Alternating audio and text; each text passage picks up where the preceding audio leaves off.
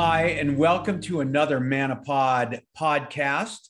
Today, you're going to recognize her by just her looks alone, but her music is phenomenal. The one and only Freda Payne. She's an American singer and actress, and she's best known for her career in music during the mid 1960s through the mid 1980s. But she's still going strong today. And her hit single, Band of Gold.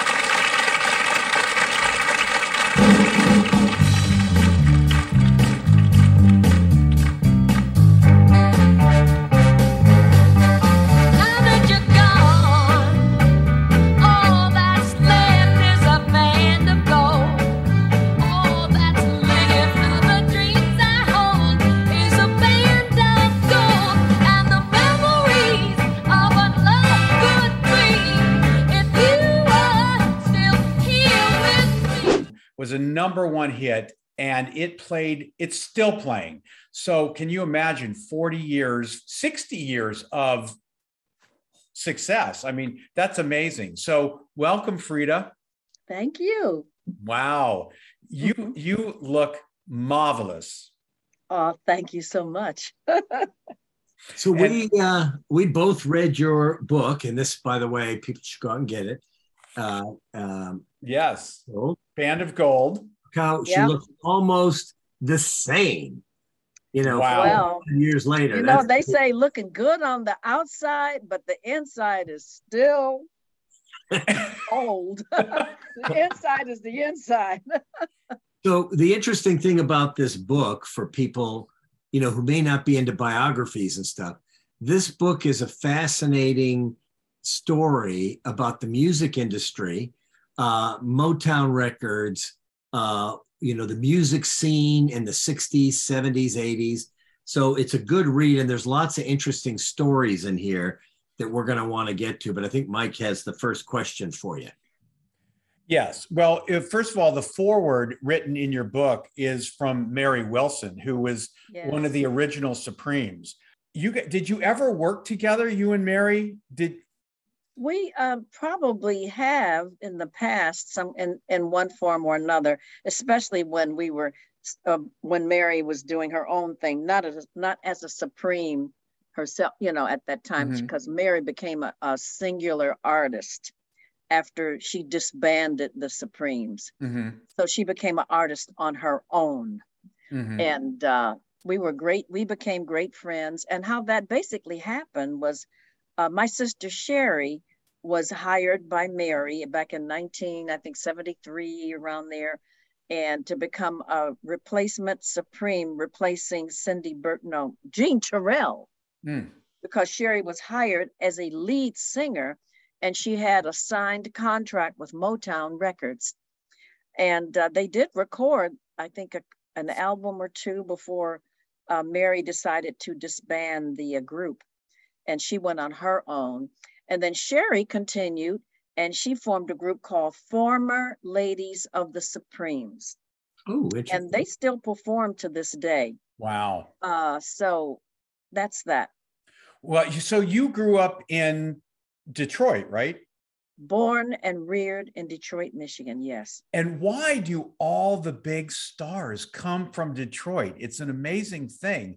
All the uh, Motown uh, uh, players came from Detroit. Is that because Berry Gordy was there? But you were there, and Berry Gordy said Well- in in the in the book it's quoted, you were the one that got away. He I'm the one that he- got away. You they were the one that got the away. That got the man that got away. I was the one that got away.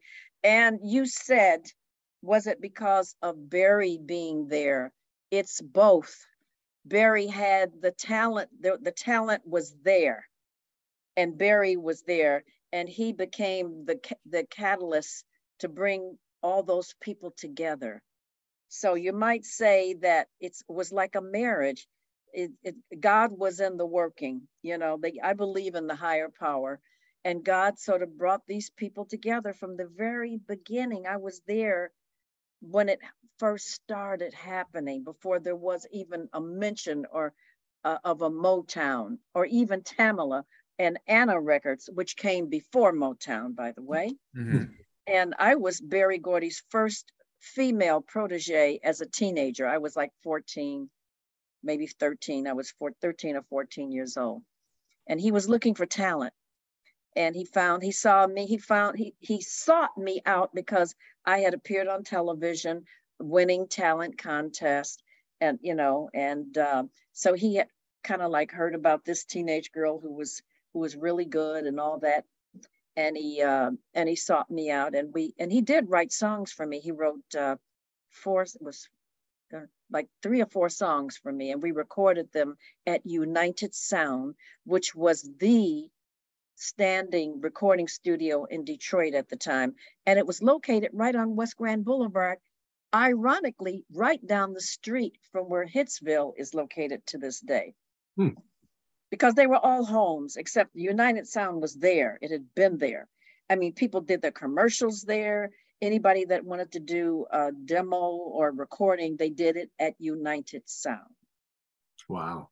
Well, you know, you had a lot of, eh, you know, your life has been interesting because between you and your mom and your attorney, you kind of navigated your own course.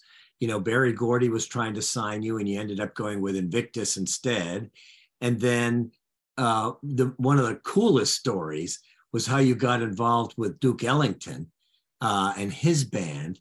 And he- had made an offer to you to tour, and your mom felt it was really uh, unfair to you.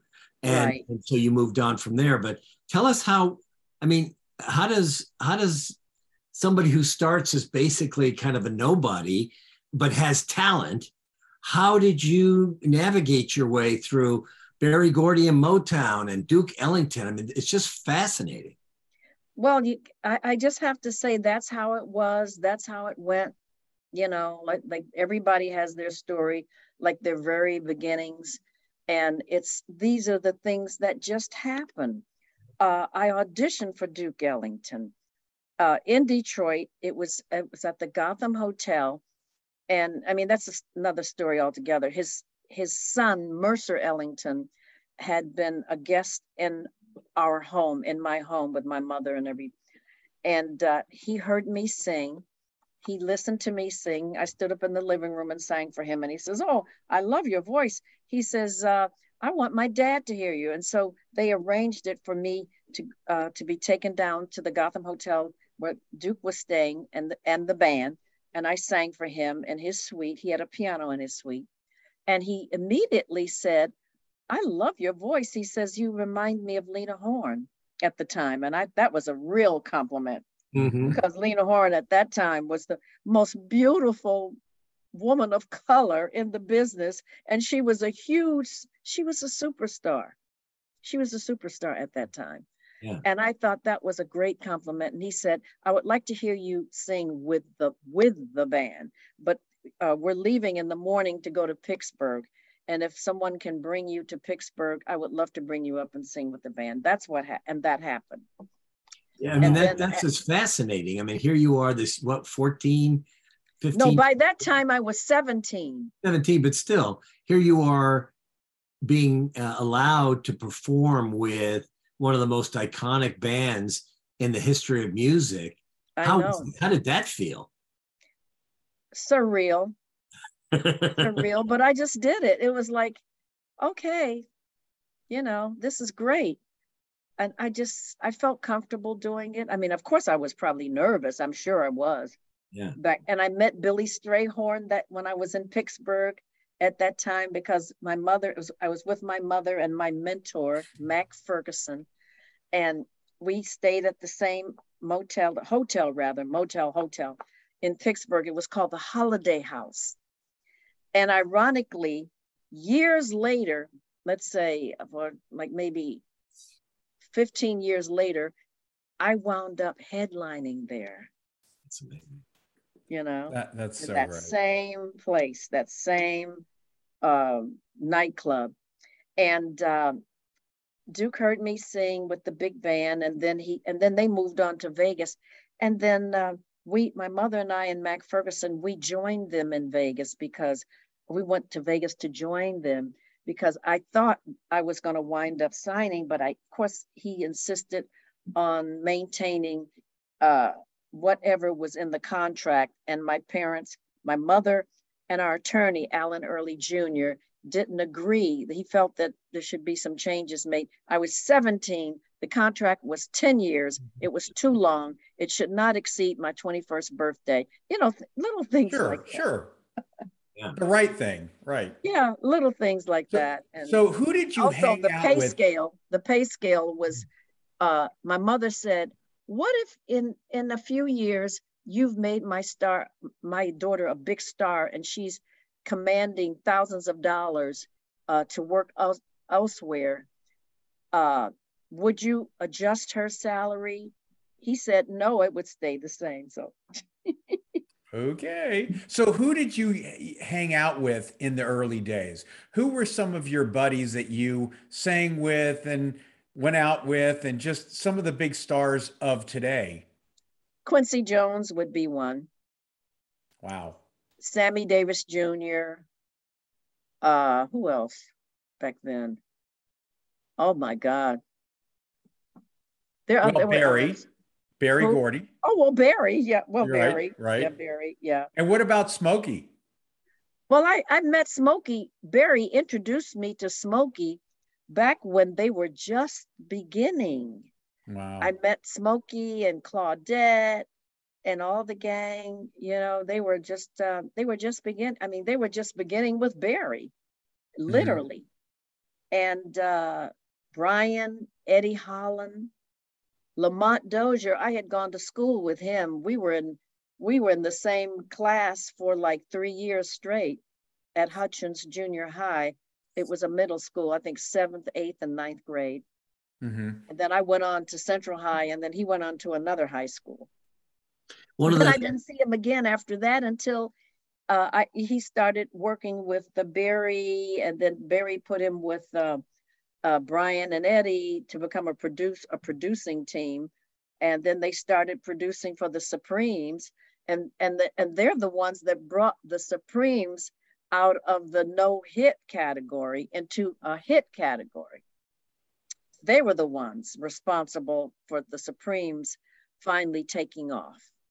and they had a falling out with with Motown and started their own record label Invictus Right. and they were because they were suing each other they weren't allowed to write any new music and so your song it's a fascinating story the band of gold song was attributed to people who didn't really write it because Yes. they couldn't have their names on it Right. Uh, and yet you know with all the turmoil here comes this song that fits you perfectly and becomes this huge hit And mm-hmm. it was she wasn't comfortable with the song, as as you know, right? You weren't uh, comfortable well, with I, it. I I felt that it was written, it was meant for a younger artist, like a really, you know, like 15, 14, 16, 17 year old artist. I was 28 at the time. And I said, I'm a grown woman.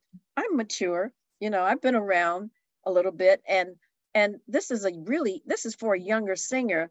And so Ron Dunbar, who was rehearsing, who was showing me the song and, and was rehearsing it with me, uh, he said, Freda, don't worry about that. Just sing it. and I did. I'm glad I did. Uh, yeah.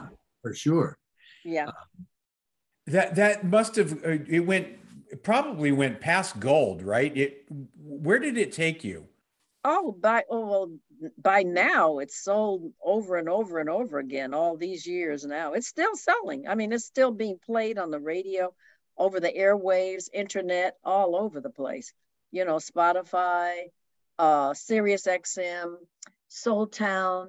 Oh, they play that. Uh, Are you ever driving down the street in your car listening and it comes on? Have you ever has that happened to you Oh before? yeah, this just a few months ago. I was going to I was on my way to Costco and and they and they and uh Band of Gold came on. So then I, you know, I parked and went into Costco. I guess I was there for like about 45 minutes, maybe close to an hour. And then I came out. And then as I started dr- getting ready to drive home, Bring the Boys came on. I said, Oh my God. That's great. you sing to those songs when you hear them in the car Uh, not really, not really. I just listen, you know, and, and I have a smile on my face. so one of the so one of the fascinating stories that's kind of uh, sadly still kind of timely was when you were in Vegas. Uh, Duke was playing at, at uh, one of the hotels there, The Riviera Hotel and and Casino. so you guys went there thinking that you would be staying there, and and you were told by somebody uh, who was walking on the street who said, no, no, no, that you stay on the west side. There's a hotel there, and even Duke stays there. He wasn't allowed to stay. Absolutely. We're talking about 1961. I mean, that was like certain uh, certain southern states. That was the segregation. That was um, segregation. You you know was still very strong. The Civil Rights Bill had not even been signed yet. Okay, I think that happened in 63, 63, 64. Yeah. Uh, if we had been in the South, we wouldn't have been able to stay in a white hotel or motel at all, or sit in a restaurant and be served. Okay, that was a white restaurant. So, what happened being from Detroit, Detroit was a northern city, and there was no like segregation or, or anything like that. I mean, of course, you know, we still knew that things were different Right. uh, with certain, not all, but not cer- certain white people, because I had plenty of white friends. And um anyway, we arrived in the evening after having driven from Detroit. And um, it was me, my mother, and Mac Ferguson, my mentor. And we kept stop. We were on the strip, and we kept stopping at different motels to get a room or a couple of rooms. And they kept, and, and outside it would say vacancy, vacancy. And then Mac would go in and come back out and say, they say no vacant. They say there is no vacant. There is uh, every, they're all filled up, no vacancy. So we, after about the third try, i i'm thinking to myself, as a kid, I'm thinking, what's wrong with Mac? Doesn't he realize they don't, they don't want you here? And so we saw this guy, this colored, this black guy, they was back then people called colored, Right. walking down the, the strip. We stopped him and we told him our dilemma. And he said, Well, ma'am, don't you know they don't allow us colored folks to stay on the strip? I said, My mother said, Well, I'm with my daughter. She's a singer and she's coming here to join Duke Ellington, who's appearing in the lounge at the Riviera Hotel and Casino. Isn't Duke staying there with his band? The man said, Oh, no, ma'am, he can't be staying there. He's got to be staying over on the west side at the West Hotel. I mean, motel. It was a motel owned by Dr. West. We found we went to a payphone and called, and sure enough, Duke was staying there with the whole band. And so we went over there. We had there, they had a vacancy there, and we went over there and got two rooms, and we stayed there as well. And uh, they called it, by the way, at that time, it, uh, the West Side was referred to as the Dust Bowl.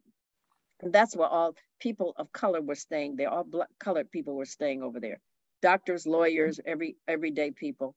Yeah. And they had some nice house. They had nice homes over there. I mean, it was no shanties. There were no shanties. hmm And we wound up renting a house after staying at the motel for like a few, like maybe a week, and then we rented a house. And we and we stayed longer because I was able to get booked.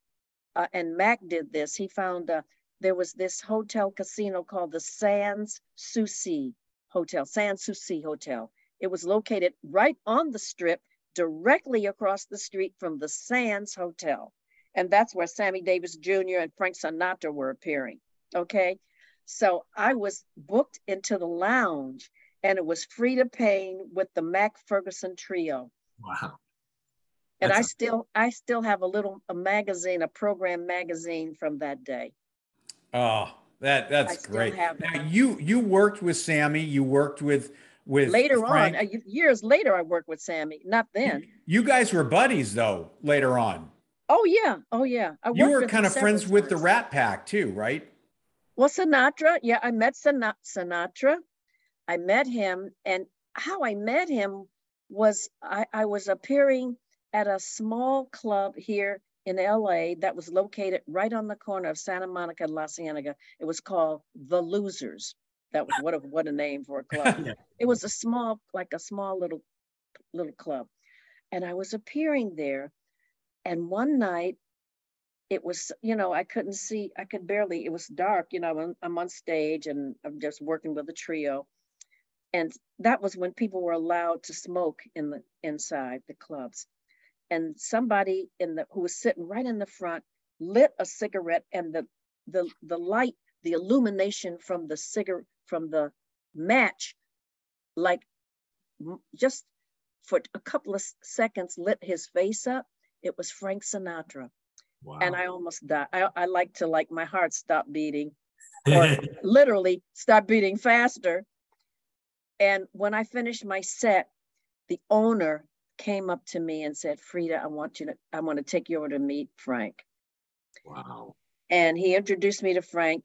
I sat down and he said to me, You know, Quincy Jones sent me over here. He told me to come here and check you out Wow. because I had already met Quincy and I'd Mhm. already worked with Quincy by that time. How cool is that? And So- then another time I was appearing at the Fontainebleau Hotel in Miami, in Florida.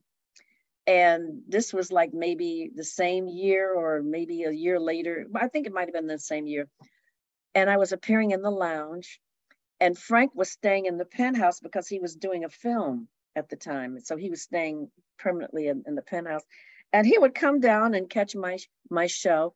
And then during the day, he said, Why don't you come up and hang out with us?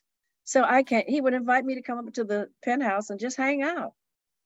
You know, like I was was he as buddies. cool as everybody remembers him as being? Or he was a down to earth guy, right? He you you you didn't want to test his temper because he would show you where he was really at. I remember once in the lounge, I think he had gotten angry with somebody and he just threw a ch- threw some chairs. wow. Yeah, I saw that. But Hmm. then when I, I was hanging out with him, he was just nice. And you know, I would think, you would think, well, did he ever hit on you or anything like that? He never hit on me. He treated, he was, he, one thing he said to me, Freda, I like you. He says, you're a good singer and you're a lady. That's what he said. That's pretty cool. That's If he had cool. hit on me, he would have found out something different. So, so one of the common themes that I noticed in the book, because you keep pointing it out, is you have these many instances of deja vu, you call it, where you had, were somewhere when you were younger and you ended up appearing there when you were older. You mentioned the Holiday House. Holiday House was one. also the uh, Fisher Theater that you used to go to as a kid for movies. Yes. you were you uh, performed there. How often? I mean, I can imagine that you know that that has happened quite a bit to you over the years. Yes, it has. It was the Fisher that used to be a movie theater and and quite one of the nicest ones, by the way. And I loved going to the Fisher Theater. And then they but years later they it, uh, they redid it and it became a theater for for uh, performances, live performances. And I wound up doing uh, Duke Ellington's Sophisticated Ladies there when we were on tour and that we were on tour and we uh, we uh, performed at the Fisher Theater. I think it was like a two week engagement, and uh, let's see, the Holiday House, uh, the Copacabana in New York. I used to I didn't perform there, but I used to go, I used to go there to see other people, like you know, like Adam Wade. I think I went to see him. Um I'm trying to think who else I had to go to see. Uh, Rich Little, he was a comedian. Uh, remember, I, do you remember Rich Little? Of course. Oh, yes. In per, he did impersonation. yeah, Oh, yeah. Yeah. Uh, Don Rickles, of course. Yeah. and uh, and then I wound up headlining there myself years later. So, yeah. So you're known. I mean, obviously, if people know you from your hit songs, but you're really a jazz singer. That's I'm that's really a jazz singer, and that's what I what I am and have been doing for the last several years. Many, yeah, yeah. I, I that's my act, actually that's what's kept my career going, is being a jazz singer because I've been able to do Ella Fitzgerald uh, tributes. I have also done theatrically, I have portrayed Ella on the theatrical stage uh, in padded, padded clothes, you know, the little short hair wigs. Uh, the, the, the name of the play is Ella Fitzgerald, First Lady of Song. And I have done it four times now. I Wow. first did it in 2004 at Crossroads in New Brunswick, New Jersey. And uh, I, then I did it again 10 years later. I did it 2014 at Alec in Alexandria, Virginia at Metro Stage. And then I did it uh, Metro Stage. And then I did it at the Delaware Theater in Delaware, uh, Wilmington, Delaware. And then I just did it uh, this past August into September in New York, a place called Rockville Center, New York, which is really Long Island, at the Madison Theater on the campus of Molloy College. And uh, I play Ella, and of course the other actors. There's uh, there's Norman Granz, who was Ella's manager. There's Georgiana, who was Ella's cousin, who traveled with her, and then there's Frances, who was her half sister. And so uh, I've been reviewed in the Washington Post and other newspapers, and I've gotten rave reviews playing Ella Fitzgerald. That's Oh yeah. Well, obviously you've done it four times. They ask you back, so you must have done something right. Yes, and of course I owe that to Maurice Hines, who is, Really? um, you know, Oh. he and his brother Gregory Hines are a Right. great dan- they're a Dancers. great dance team, and of course Gregory went off on his own eventually and did his own thing, and he's won Tonys and um, you know Tony Passed away Awards. He became a big star. Mhm. Yeah. Gregory Hines, he became a Gregory became a really big star, and Maurice did his thing too. He was a star as well, and an excellent performer and an actor. And Maurice is the one that called me to do Ella. He called me because he felt that uh, I was the right, I was right for it. That's awesome. So Well- I want to. Oh, I was going to bring up um, a couple of charities that you're involved with because we tend to do that with a- as Oh, many yeah. as possible because we can put their charities on our website if people decide they want to um, donate. And I know you're part of the Thalians. Uh, Thalians, they call it Thalians. Thalians. And that's a uh, uh, a charity that uh, helps uh, mental health uh, causes. And right now, you know, Operation Mend at UCLA is the one that works with um, veterans, both physical and mental uh, um, medical problems that they have. How'd you get involved with that? Well, with the Thalians, I did, I used to appear, they would, you know, ask me to appear on some of their award shows at, when they were at the Beverly Hilton Hotel in the, um, in the Grand Ballroom and the International Ballroom. And I would be performing with, you know, for them. They would request that I would come and do something and I did. And I recently, this, I think this 2021, was it 2000? Yeah, 2021, I was honored by the Thalians uh, at the Waldorf Astoria Hotel in, in Beverly Hills. I was honored. And I think I've been recently asked to join the board. So I think I will, I will do that. And then of course, I've, my other charity, which I really, uh, really feel is even just as important, if, or if not more, is breast cancer breast cancer because my mother passed away from breast cancer in 1977. And then my sister Scherrie, she got breast cancer several years ago, but now she's breast cancer free. And because they caught it in time. That's great. There a specific Yes. organization that you uh, like Susan Komen, or what is the one that you support? Well, I just did a benefit for the breast cancer at uh, on the uh, on the stu- at uh, Paramount Studio Studio this past Sunday, and I think it's that one. I think that's the one Susan I G. did. Komen, probably, yeah. Yeah, it was Sunday. It was last Sunday on the lot of Paramount Pictures outdoors, and I did and I uh, performed for them. That's all. Yeah, I mean, my uh, I'm a plastic surgeon. About half my practice is breast cancer patients, uh, Oh. reconstruction, and all that kind of stuff. And we're just Mhm. coming out of Breast Cancer Awareness Month, uh, which uh, you know we we have posted articles and videos and educational stuff.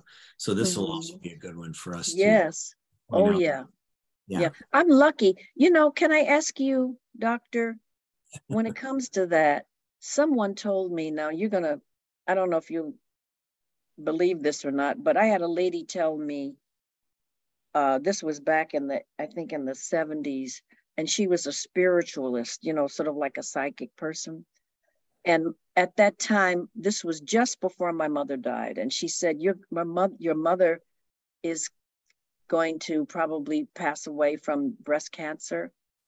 And she said, and then she said, and you're probably thinking that you and your sister will be very vulnerable because it runs in sometimes in family lines. If you have the same, you know, you have the same genes or whatever. She said, but for some reason, you're never going to get it because your genetic, uh, your chromosomes aren't exactly the same. And she said that. And to this day, I've never had a problem. Yeah. And how old was your mom when she passed from it? 56. Uh, and so, yeah, nowadays what they do, and women who are 50, right around 50 or less, is they do uh, a gene a genetic testing, and to see if they're positive. And if they are, they generally will test the the daughters as well. And so it's possible. I don't. I don't know if your sister ended up getting genetically tested or not, but No, but she got she got it. yeah. And how old was she? Well, she Scherrie is two years my junior. Oh, I think when she got it, oh God, this has been like about six or seven years ago. Yeah. So you know, if you were God forbid to ever get it, it would be the sort of standard getting old, and and we tend to get cancers. Uh, so yeah, you're you're 80 or 82. I would not worry about it uh, at this point in time. I mean, get, Well, you know what? I my mother, if my mother were, I mean, she wouldn't be alive today anyway. She'd be over a hundred. So, but I remember her mama saying once to me, she said, "Don't ever mess with your breast or get a breast job or anything like that because you could get sick or you could get cancer." My God, I've had a, two or three breast jobs. yeah, that I part's had- not true. Uh, yeah. So I know. I mean, I'm that's my mother. She she thought if Yeah. you smoked a marijuana cigarette, you'd become a drug addict.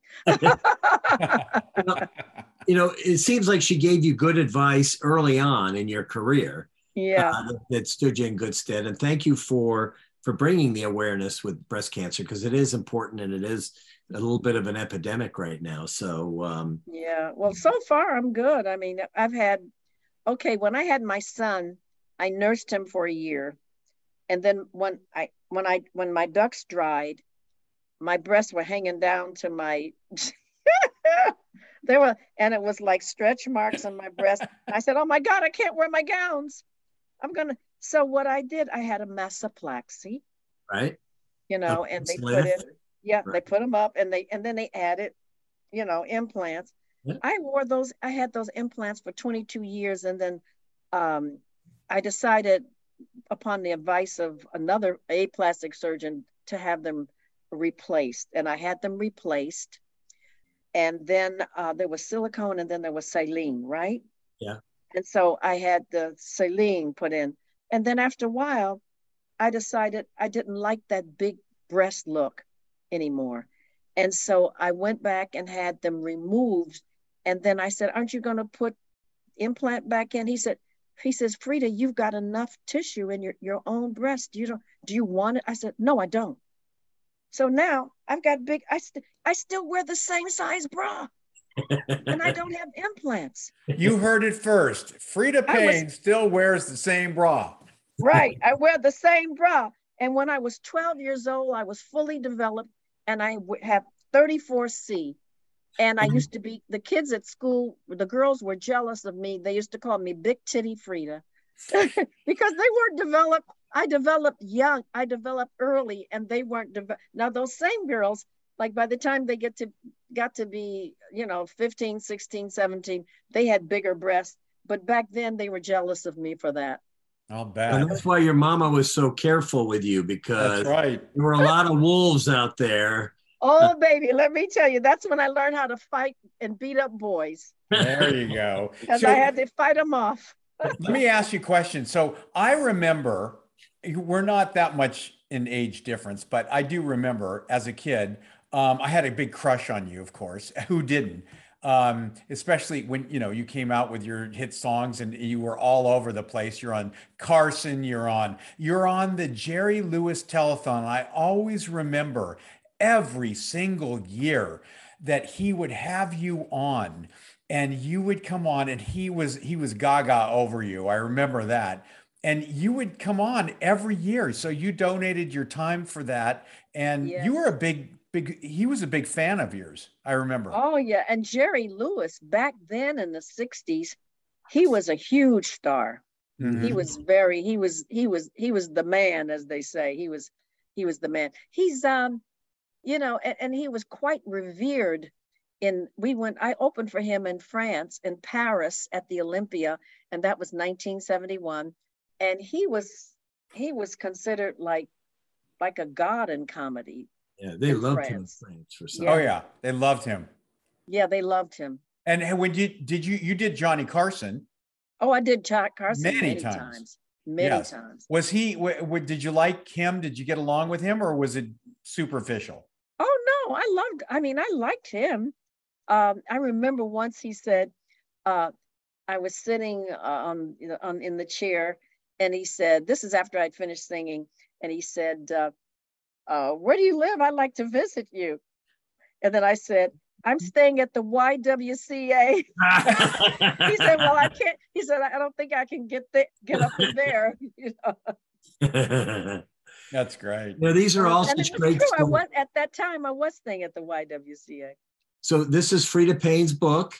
Everybody get it. It's a it's an insightful look into the music industry from the 60s on by superstar Frida Payne.